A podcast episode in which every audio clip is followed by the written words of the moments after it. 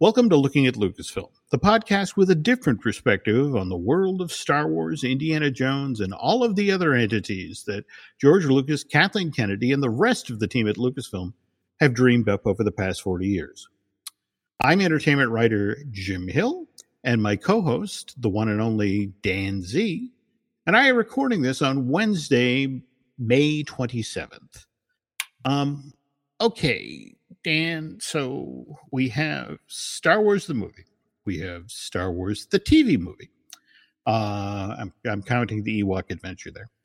Uh, we have Star Wars the Saturday morning animated show. We got droids, we got Ewoks. Uh, you know, even got Star Wars the holiday special. The less said, the better. Star Wars the theme park attraction, uh, Star Tours, and then we had the various animated series, uh, Clone Wars, Rebels, Resist- Resistance.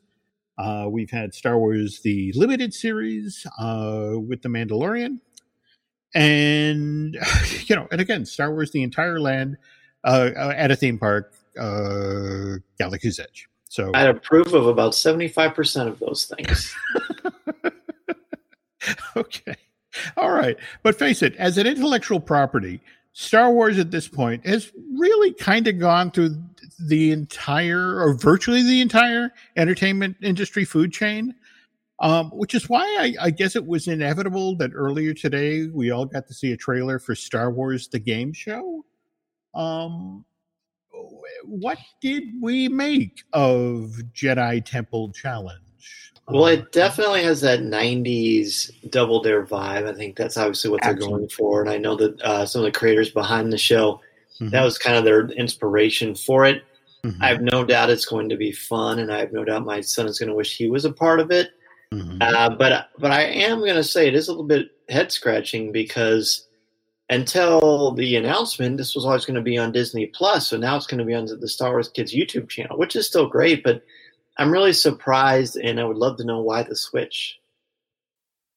That's an interesting point. I had not thought of that. Um, and and let's face it, when you look at the the production values on this thing, it, it definitely looks like something that was headed to Disney Plus. Um, on the other hand, they have, if you, you think about it, StarWarsKids.com, as well as the official Star Wars Kids YouTube channel, has been putting up um, you know, some fairly, you know, well produced, high profile stuff. I mean, that that wonderful animated series they do, where they do, you know, sort of deep dives on the individual characters. I mean, those are beautifully designed, wonderfully animated, um, and and but at the same time, um, you're not wrong. I mean, if you look at the the season size, there were only ten episodes of Jedi Temple Challenge produced, which you know, if you think about it uh, that is kind of the business model over at Disney Plus. You get what we had eight episodes originally of the first season of The Mandalorian, and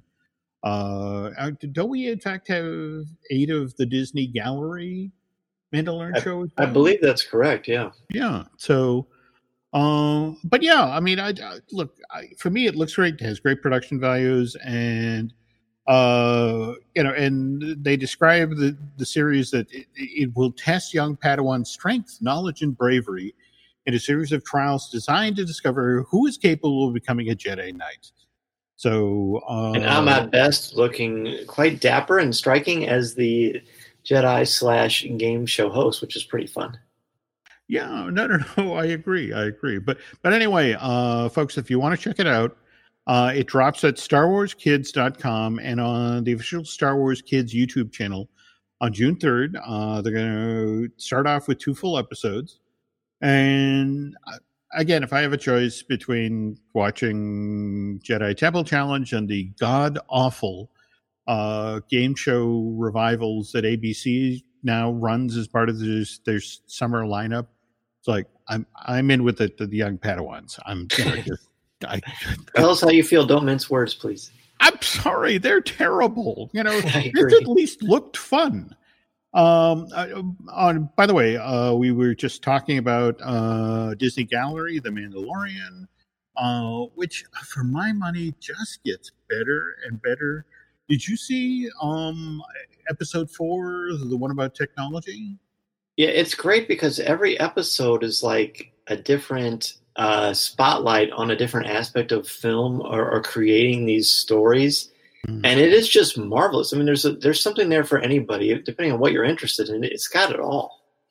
Well, I, I think for this this past episode, what struck me was um, well, first of all, you know, the history lesson. You know, the whole notion of you know what George was trying to do with the prequels, and the fact that here's Favreau and Filoni actually able to finally do what George was trying to do. Um, but at the same time, they're using it in, you know, it's being used in service for the actors. I mean, I, you know, I, I know on a previous, uh, looking at Lucasfilm, I told the story about going to the visual effects symposium and seeing the raw footage from uh, Attack of the Clones and watching poor Ewan McGregor in just this, this great blue void interacting with a, a, a, an actor who had a, basically a, pole at the top of his head with a tennis ball on it. Because that was the head of or the height of the the Camoians, uh, Kaminoans, Kaminoans. Uh, and that's the thing. Here's you know here's Ewan in in, in his you know Obi Wan Kenobi garb in his robe, standing at the blue void, making eye contact with the little blue tennis ball because he wants the right height for the the um you know uh, for the eye line. And on the other hand, here you have the one that wonderful story that Carl Weathers was talking about about the season one finale of The Mandalorian, where they're on that boat in you know that's that's traveling in the you know the canal filled with lava.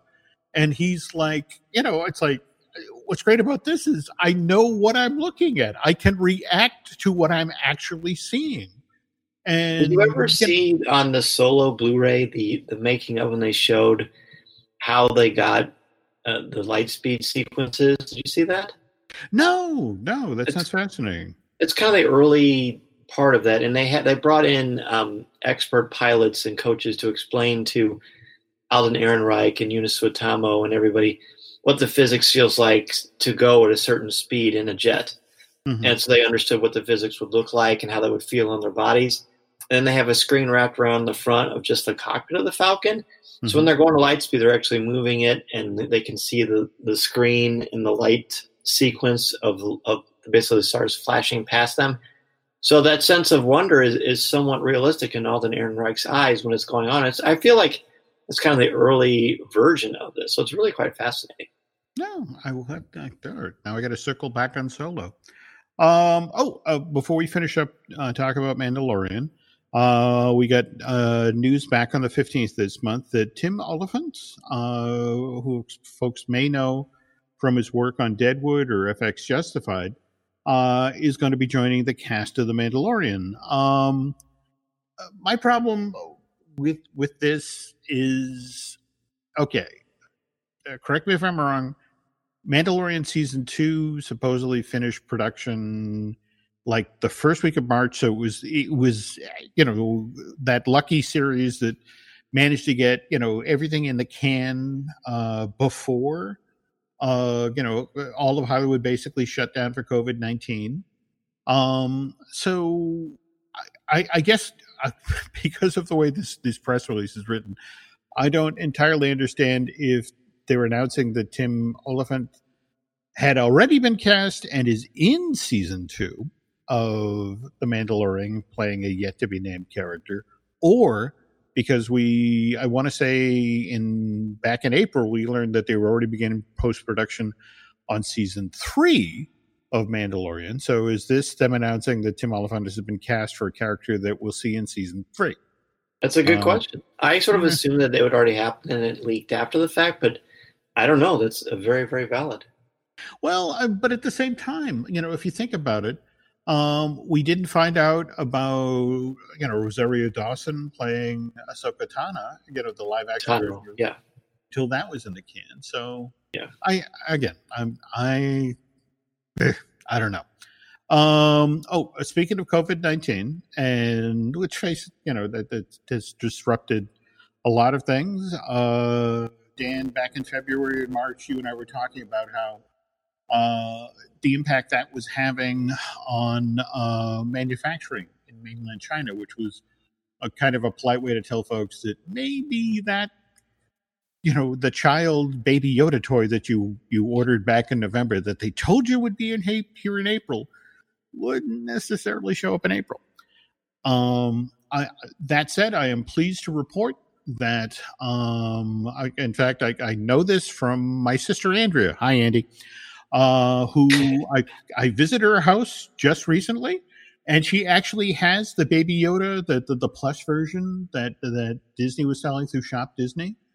Uh, and it's it's actually pretty cute. It's it's a, a pretty good likeness. And, oh, it's adorable. My my son has one, and he absolutely loves it. And we just got the the Hasbro Black Series. No other six inch figures. This one's probably barely an inch long because it's to scale with the Mandalorian, and it's a big hit. Mean, the uh, the sculpting on all these things is really really fun. But especially when you've got a cute thing like the child. I mean, that's that's merchandising gold. So it is nice they're finally able to get the stuff out into people's hands. Absolutely, absolutely. But but the downside is that you know, I mean, this is still you know, COVID nineteen is still affecting all sorts of retail channels, and among those channels that's being hit pretty hard is publishing, which is why. Uh, you know, uh, Lucasfilm Publishing made the difficult decision just this week to push back the launch of Star Wars: uh, The High Republic. Um, and you know, just I, you know, so originally, as I understand it, the first wave of this stuff was supposed to basically drop in August, right? And in fact, right. Uh, at Star Wars Celebration out in Anaheim. Uh, now, what is, uh, as I understand it, the plan is to push things back five months. Uh, we now get the first books in January of 2021. Uh, yeah, the, and it, it was going to be like every month there was going to be a new release, whether it was a new novel or mm-hmm. a young adult novel or one of the comic books was going to launch. Mm-hmm. And now it's just everything is just kind of up in the air. And I can I can tell you exactly what the different date changes are. I have it pulled up right here, in fact. Oh, cool. So um Charles Soule's adult novel Star Wars The High Republic, Light of the Jedi, and Justina Ireland's middle grade novel Star Wars The High Republic, A Test of Courage, both now released on January 5th. Mm-hmm. Claudia Gray's young adult novel Star Wars The High Republic, Into the Dark, has moved to February 2nd, 2021. And then the new release dates for the High Republic series on IDW and the High Republic Adventure series are going to be announced at a later time.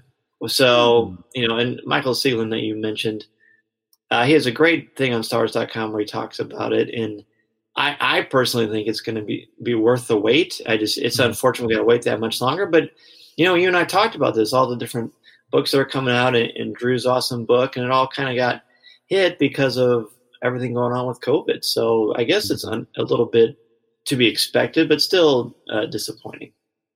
Well, again, I'm I'm hoping that your Star Wars book, the one you're working on with with Mr. Horton and the bunch, uh, is far enough out that this isn't going to impact that. That's still November, right? Or October October twentieth. Okay. Yes. All right, folks. Light some candles. Say some prayers. That's right. okay. Uh, now, speaking, staying on the publishing side of things, Dan, tell me what you know about Doctor Aphra. Afra. Afra. So see, I, I know nothing, but I have yes. some. I have just recently been introduced to this character, which folks, for lack of a better term, have described as the anti Indiana Jones. Yes. Uh, so Aphra was created by Kieron Gillen mm-hmm. during the the Marvel launch in 2015 of the canonical Star Wars comic books. Mm-hmm. Uh, her most of her, I think, her first 12 issues were with Darth Vader in them. Mm-hmm. They teamed up together and uh, eventually Vader tried to kill her, and he thought that he did, but she actually faked him out, which is no easy feat, and she almost died because she launched herself into into space and was rescued. Uh, so he would think that she was dead. Mm-hmm. Um, but she's a fascinating character. Uh, I actually interviewed Kieron Gillen for Stars.com, and he talked about how Indiana Jones was very much the inspiration, but she's sort of the bizarro version of that. Mm-hmm. And she has an interesting backstory where her she has a doctorate, but her her father was uh, not a nice guy, and somehow got it so that her her license was revoked, even though she still got the brains to take care of business. But she also has quite the criminal streak. Um, she appears a lot in Star Wars, and, and she has to do. I think she's the one who tipped Boba Fett off mm. about Luke Skywalker's uh, lineage, as far as he's the one who blew up the Death Star, not his lineage, but he who blew up the Death Star and kind of put Vader on the scene. Mm-hmm. And I think in one of the comics, she tips off the Empire to the Rebels hiding on Hoth. And so, and then, but there are times when she teams up with Luke and Leia as well. Again, this is all mm-hmm. canonical. So she is a, she's very much a wild card, but she's a huge, huge fan favorite. Okay. She's also uh, one of the first uh, public gay characters in Star Wars too. This is all good. So, okay, that was I understand it. There was an initial forty book run, uh, just wrapped up in December of uh, 2019 and now they're launching uh, marvel's launching a brand new series i, I guess uh, yes. issue one just hit right. store shelves and and it came out electronically a couple weeks ago. Oh okay. Well anyway it, people have been telling me i have to you know the, the, the wonderful character well written. Um uh, but that said what are your suggestions here? Should i leap in you know, because I, I guess the first run of, of 40 comics has now been, uh, there's a graphic six novels. different graphic novels. Yeah. Um, should, you know, is there one you would recommend or should I start? You know, I, mean, I start, I start at the beginning because you've got her and she's, you've got BT1 and, and, uh, who is, uh, and, uh, gosh, I can't think of the murder droid's name, but there's a protocol droid that teams up with her Mm-hmm. Um, oh, it's BT one and triple zero, and they're like kind of the very much the antithesis of three PO and R two, where they uh, like to murder and torture, and they are on her team, as is um, a Wookiee called Black. Uh, I can't even pronounce his last name, mm-hmm. but um, I would definitely go with the first twelve because you can get to see her with Vader, and the writing is crisp because it's Kieron Gillen, who's one of the finest writers in comics. And I, I think that's where you'll be intrigued by her. And if you like it, then just keep on going. But I definitely start with the volume one of Kieron Gillen's Doctor Aphra series. Okay, all right. That that's that's high praise from you. So okay, I'll, I'll definitely go out and order that when we wrap here tonight. Uh, speaking of which, though, uh, after a recent looking at Lucasfilm, I finally ordered my copy of uh, the Art of Star Wars Rebels, uh, and just the other night was paging through the, this handsome 208 page hardcover, and I, I have to admit, it brought back really fond memories of, of this animated series. Um, you know, I still feel bad that we only got four seasons of it, but but at the same time, I guess I shouldn't complain because we what we only got two seasons of Star Wars uh, Resistance. Right. Um, that said, though, I, I wanted to talk about something I mentioned, and this was a couple of months ago. Uh, that there was some talk at that time of Star Wars, uh, Lucasfilm Animation reviving Star Wars Rebels uh, for a new season or possibly a new series stepping out of the show.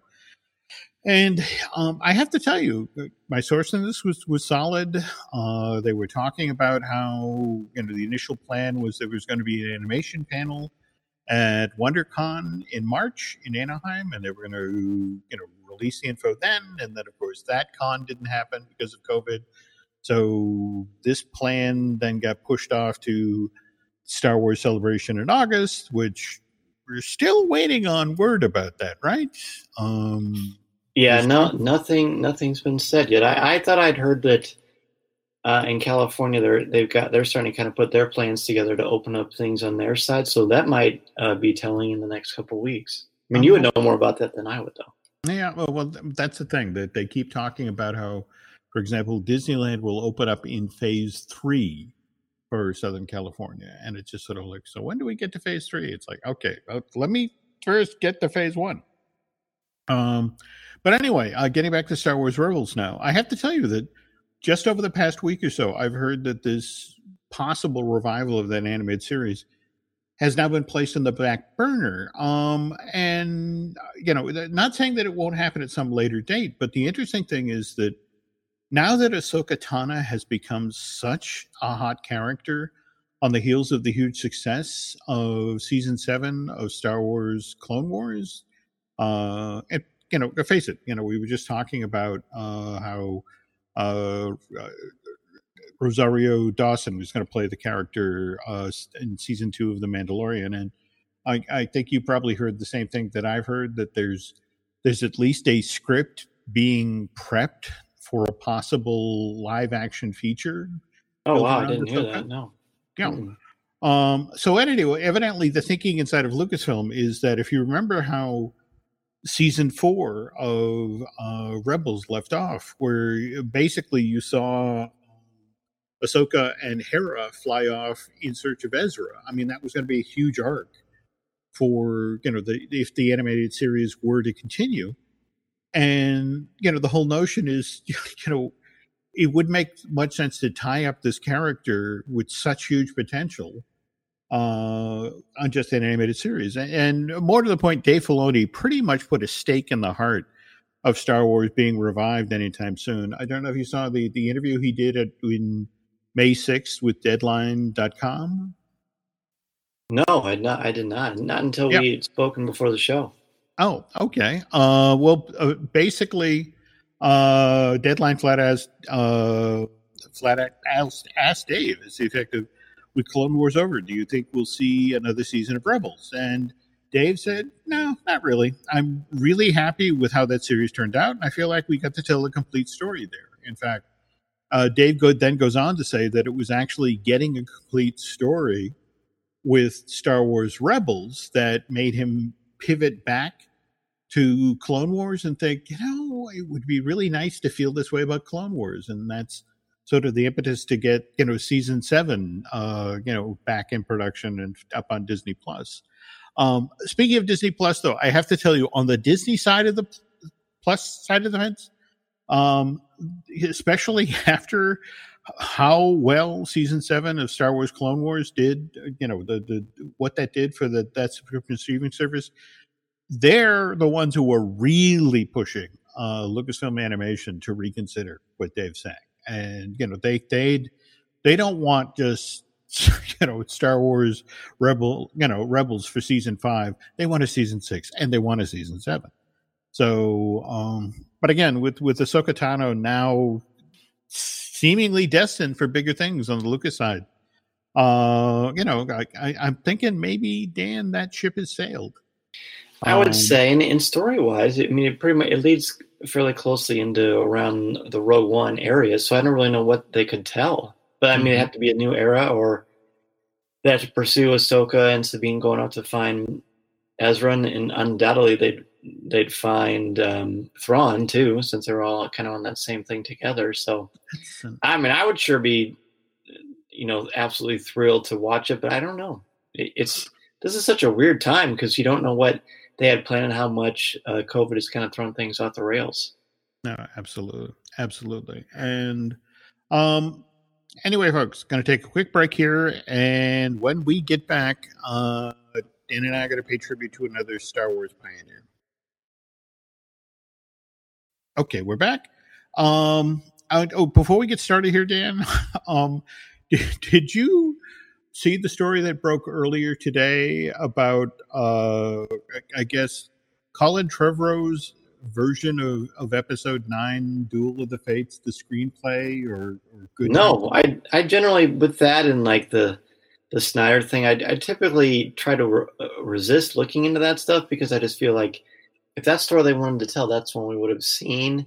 And um, but uh, I know a lot of. I guess there's even animation like that a fan made for all this anyway. So, but I'm interested to hear your take. Well, I, we're only going to focus in on on one particular moment here, and that's uh, of course uh, General Hux, uh, who you know in Rise of Skywalker. Uh, we learned that you know he was actually a, a spy for the resistance and not for any particularly noble reason. He just hated Kylo Ren. Uh, and you know, and, and we saw him exposed as a double agent, and you know, we saw you know Richard E. Grant's character basically you know execute him at point blank range. I'm, I'm hoping everyone who's listened to the, listening to this podcast has seen Rise of the Resistance because otherwise, yeah. Totally spoil the movie. Um, interesting thing in in Duel of the Fates, um, Hux had an entirely different fate. Uh, you know, they, they described the, the, the film's finale, uh, as it was going to be depicted in, in this version of episode nine, uh, Hux realizes that the battle of resistance is now lost, so he retires to his quarters, and you know he opens sort of the secret panel in his his apartment, which is filled with all of these weapons, and he selects one out of the pile, and it's a lightsaber. Again, uh, the, the reason I tell this story uh, is that um, when just before uh, Hux offs himself he lights up the lightsaber and it's one of these things where it's like oh colin trevorrow you clever thing you uh, the blade is purple and face it you know if you know your your especially from the prequels if you you know your star wars history there was only one jedi knight who had uh, a lightsaber with a purple blade and that was uh, mace windu that's right and it's sort of like okay so how did you get that? And you know, it's just, you know, evidently he put that in there. Colin put that in as a, a breadcrumb to, you know, for Star Wars fans to debate endlessly. You know, after they they watch Duel of the Fates, to, and we would have, yes, yeah, we would have, we would have. So, um, anyway, um, okay, um, on on our last looking at Lucasfilm, uh, Dan and I talked at length about Bill Wallen. Uh, he was the gentleman who created a lot of the promotional and advertising, uh, the materials that we use for the promotional campaigns for the original Star Wars. In fact, we, if you remember, folks, we talked how about how Bill was the guy who who created the descriptions of, of Luke and Leia and old Ben Kenobi, uh, which you know went out to newspapers and magazines before the movie was in theater. He was actually the guy who got to introduce uh, these characters to the world, or, or you know, was passing along the first descriptions so that those of us who were reading, you know, the newspaper articles ahead of going to the movie, it's like, okay, so who's this hermit in the desert?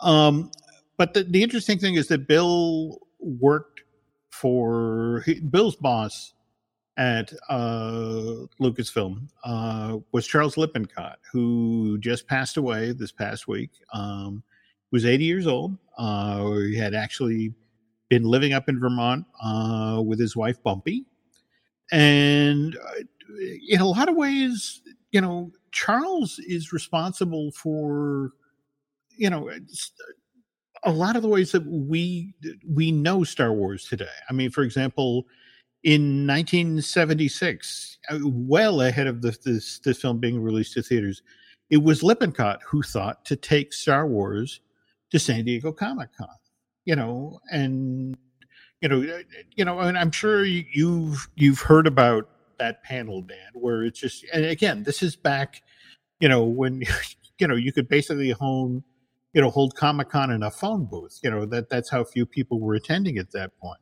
Oh, yeah, this um, is this is a this is a classic, a classic story. It's, it's almost taken on a mythological mm-hmm. kind of feel.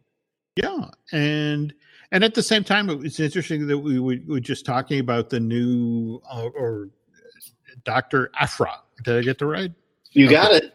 There we go. First try. Okay. Uh, you know, we've got the the new comic being launched by Marvel, but the interesting thing is Charles was the guy who figured out that well, if we really want to let people know about these characters in this film, you know, let's talk to Marvel. And and so they they're the ones who put together the comic book that was released out ahead of the film. Uh, Charles is also the one who we, we talked on it earlier, looking at Lucasfilm about Star Wars characters turning up on the Richard Pryor show and Donny Marie. That was Charles as well. Uh, and uh, on the other hand, w- one of the reasons that George Lucas, you know, has that giant pile of money, you know, uh, up at Skywalker is Charles was the guy who actually went to 20th Century Fox and insisted, you know, we have to copyright each individual character. You know, that it wasn't a question of let's copyright the film. We we have all of these characters, and in fact, he talked about. Um, you know, you have to remember that at that time, only Disney was doing licensing of characters for films. Yes, and you know, Charles was one who thought, no, this is this is finally the property where we can do this, and so and he convinced Fox to spend the money to copyright all these characters, which is why they are, you know, worth what they are today. Um, and that's he probably he made Lucas probably billions of dollars. Yeah, yeah, uh, but at the same time, uh, you know, he had a love of the film, you know, and he recognized that it was special and that it needed this sort of, you know, this sort of treatment, you know, and um and and in a lot of ways the one of the reasons that this film took off the way that it did is in 77 is that Charles has kind of masterminded um you know this promotional campaign that made it stood out from the pack. Um so anyway on, on, on behalf of uh, dan and myself uh, we want to extend our sincerest condolences to mr lippincott and his family at the uh, you know uh, especially at the time of sorrow like this um, for sure and mo- most of what a lot of what we love about star wars is because of his vision and his his boldness and his master plan and, and how well he worked with George Lucas and with 20th Century Fox. So we're very grateful. You mentioned uh, Comic Con. Mm-hmm. There, there's a this great sign, one of the first promotionals they ever had for Star Wars mm-hmm. that he brought to Comic Con, and Steve Sansweet from Rancho Obi Wan actually purchased that, and he no. has that at Rancho Obi Wan. So pretty cool. Oh, that's so cool. Um, by the way, folks, if you want to learn more about Charles Lippincott, uh, there was a book written and released last year called Star Wars Memories My Time in the Death Star Trenches. Uh, it was written by Craig Miller, who was the original director of fan relations at Lucasfilm. Who he's actually the guy who uh, created and ran the official Star Wars fan club back in the day. And evidently, uh, this book has all sorts of wonderful stories about Charles and you know the work he did with Craig to you know promote Star Wars back in the day. So uh, you're, you're, looking for some additional you know shelter in place reading. Uh, you know, chase that down.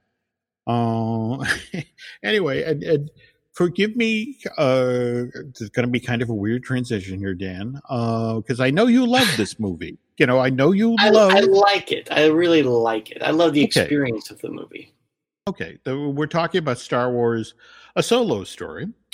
And you know, the interesting thing is that uh, we just, I want to say earlier this week, celebrated the second anniversary of its release to theaters. That's right. Uh, and on that occasion, um, a number of petitions popped up over at change.org. In fact, just before we recorded tonight, Dan, I went over and take a look. There were four separate petitions at this point, and they're all asking that Lucasfilm consider making Solo 2 um, which you know, I mean, face it, the the film did end in such a way that it did. You know, there was a potential there for sequel. Sure. Uh, you know, some, or Disney Plus series at the least. Yeah, yeah. Um, but you know, and forgive me for saying this, but on the heels of the news that came out this week about the Zack Snyder cut of Justice League, um, uh, HBO Max has decided after again like a bunch of online petitions from from fans uh, that they're going to allow Zack Snyder to go back and work on this movie. Uh, which, if you don't know the story, uh, you know uh, Zack actually shot Justice League from April of 2016 all the way through October, uh, and he was uh, working on a post production of the film when his daughter Autumn a 20 year old student at Sarah Lawrence. Uh, she committed suicide. And Zack tried to soldier on for a couple of weeks, you know, to, you know, to sort of work through his grief, but uh, eventually it just got to be too much. So May 23rd of 2017, he steps away from doing post production. Uh, by the way, his wife Deborah was also a producer on um, uh, Justice League, and, and, she too stepped away. Uh, they they they went home to grieve and try to heal and take care of their other seven kids. So that, that's that's a lot to deal with. Um, but anyway, after they left, uh, Joss Whedon stepped in and uh, was trying to finish the film, to finish a post production. Uh, but what eventually happened was that uh, as they were cutting the film together, and Warner's really was insistent about they wanted they wanted a happier film. They they were especially concerned given how dark uh, Batman versus Superman: Dawn of Justice had been previously, and the complaints about that they wanted Justice League to be lighter, funnier, kind of an Avengers movie. Um, and so Joss came back and said, "Look, I, I can't do that without doing reshoots." So in July of 2017, they did two months of reshoots. Um, and this is where the paths kind of diverge, folks, because if you talk to Zack Snyder, uh, he insists that the, the- theatrical version, um, uh, the one that was released to theaters of, of Justice League, only contains a fourth of the footage that he shot for the movie. Whereas if you ask Charles Roven, uh, who's the producer on the film, he's like, no, no, no, no. It, you know, the Justice League is 85% Zack stuff and 15% new footage that was shot by Joss Whedon. Um, anyway, so Which that makes you arrives. in- surprised that it's coming out if there's that much uh, kind of discrepancy between the two.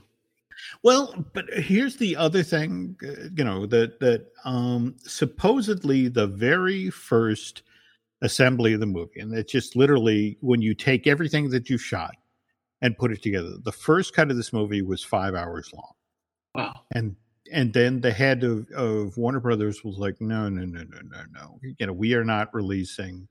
You know, uh, you know, this has to be two hours long. It's an action film. It's a superhero movie. You you have to cut this thing down.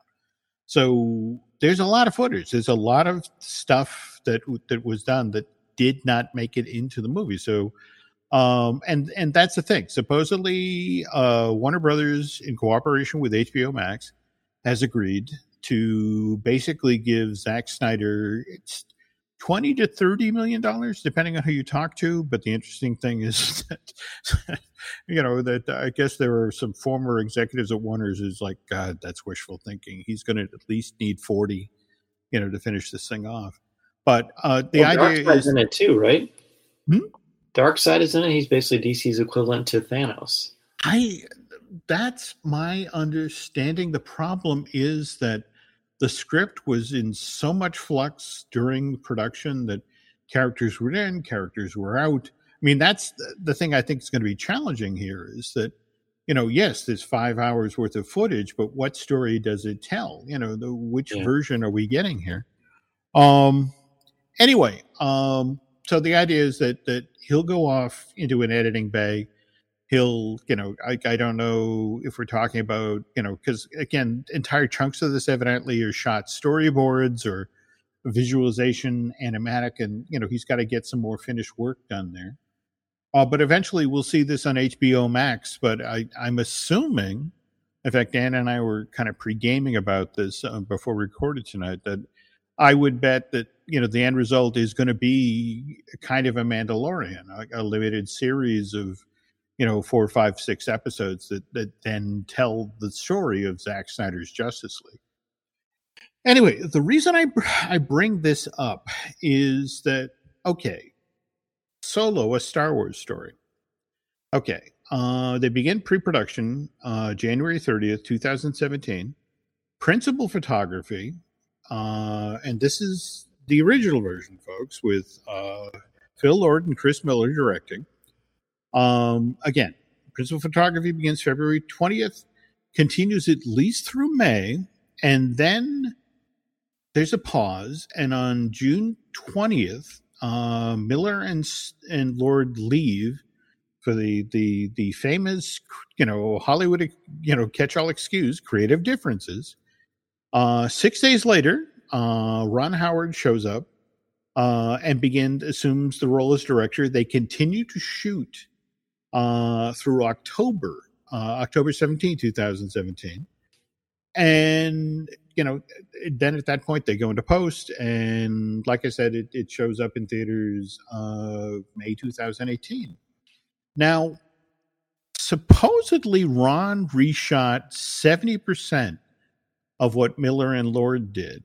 Um, so, you know, forgive me for asking this, Dan, but that would mean a good chunk of the the you know uh Phil Lord Chris Miller take on Solo is done or, or at least it's in raw form somewhere You'd think so. Yeah. yeah And you know, I, I and again, I, I don't want to gossip here, but basically, uh, what well, what was being heard from the set was that, and remember that that this is you know uh, you know uh, Phil Lord and Chris Miller were talking about you know the, the very famous for you know what they did with the Lego movies, how loose and funny those were, and that supposedly the Kasdans, uh, you know, uh, Jake, you know, and, and his dad were upset. You know, they were on the set and they were watching Phil uh, and Chris basically encouraged the cast to be loose and funny. That they they wanted this film to have more of a, a improvisational feel. They they the conceit was that this was the early days of Han Solo before he was a confident rogue. That you know he in fact. Um, I, I've heard them explain that you know their conceit for the whole uh, film was that wonderful line from Raiders where you know that you know that moment where Indy Indy's Sallah, you could get a truck, you know, you you know, that, that, Marion, you could get horses, and it's like, what are you going to do? So I don't know. I'm making this up as I go along, and right. it, the whole notion that that you know this is Han Solo in the early part of his career when he literally is making it up as he goes along. This is to um, me, this is the challenge with this kind of a thing. It's that uh, because there's a very very loud minority of folks who, if they don't like something, they continually complain about it and complain and make petitions on billboards, and you need to change this because it's it's not my definition of what I think the story should be, so it must be changed. Which I think is a kind of a a tricky attitude to have. So if we mm-hmm. get into a place where everything is open, like if I were an artist and I was making a movie or a book or a miniseries, and I knew that everything I did could be completely undone because a lot of people complained about it, mm-hmm. that I think is sort of a Pandora's box that we don't want to open. I I I have to say that I, I do agree with you on this point. You know, I mean, there's there's um, you know, I mean, uh, face it, there, there's there's movies like Orson Welles' The Magnificent Ambersons, who you know that that that got taken away from him and edited together by the studio when they did reshoots, and people have always wondered about what that film would be like, and that sort of restor- restoration where you're you're going back to uh, you know a master filmmaker's original vision, I can get behind. Um, whereas something like this you know, I mean, I, don't get me wrong. I, am fascinated by what, yeah, you know, uh, Phil Lord and Chris Miller, uh, yeah. you know, would have done with Solo. I'd, I'd love oh, to too. get a peek at it. I don't know if I necessarily need to see the whole movie they were envisioning. Um, so but, we got you know, to see Superman 2, the Richard Donner cut, and it was yes. fun. It was a very, very different film, so just kind of a fun mm-hmm. alternative. You know, uh, earn a few more dollars for the studios, but overall, I mean, these, I mean, I mean, I think it's wonderful the kind of manpower and the unification and the passion that people have to do that. Actually, and again, this is why I love doing this this, this show with you. you know it's you're the strong one of us too. You're you're, you're the one where eh, I don't know what need to do what Duel of the Fates was about. Eh, you know, I I don't want to have things spoiled in advance. You know, me, I'm the other candidate. I'm the rotten kid who reaches under the Christmas tree and grabs the presents and shakes them. You know, just sort of. Like, well, I, I, guess at this point, I mean, I, but but circle back to what you you said earlier with with the people who are putting the petitions, you know, up on Change.org about uh, you know Solo two. I, I think you're right that that at this point, um, as much as I'd, I'd like to see Alden, you know, continue on with the character, I kind of prefer that they go the limited series route. I'd love to see an extended story. Be uh, fun. Rat, you know, and and and you know, forgive me for saying this, but you know, on the heels of seeing episode four of The Mandalorian, um, you know, I gotta say that's where a lot of the really good creative work seems to be going on right now at Lucasfilm.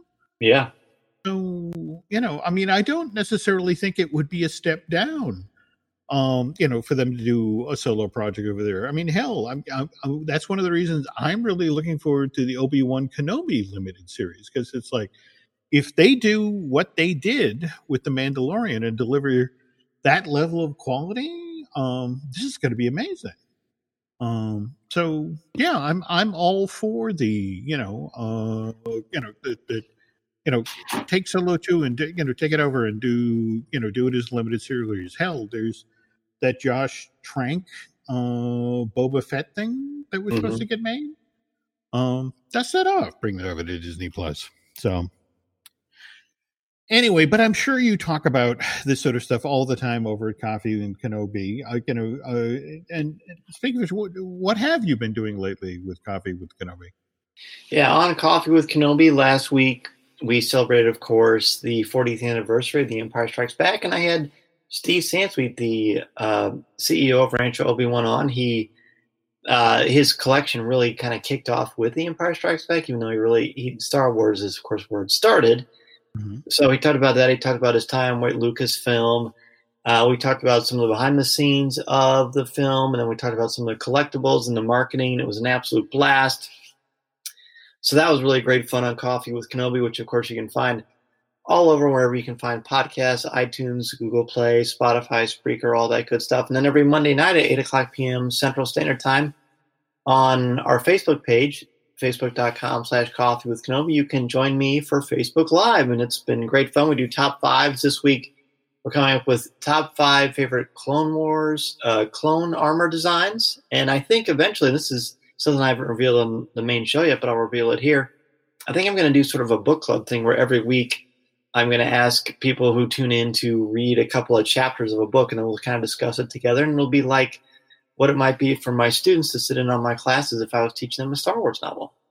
Oh, very cool. Um, do you think you'll do nonfiction there, or will you stick with with mostly you know like the books that are coming for the High Republic series? No, I think I think nonfiction or fiction, just anything, even stuff that was written well before the canonical Star Wars line of literature was going on as well. So I, I think anything's on on the table. And if you don't mind, I'd also like to plug my weekly StarWars.com columns, teaching with Star Wars. This week, I talked about Qui Gon Jinn's. I just saw that again. You are do you are kicking butt with those things. I you know.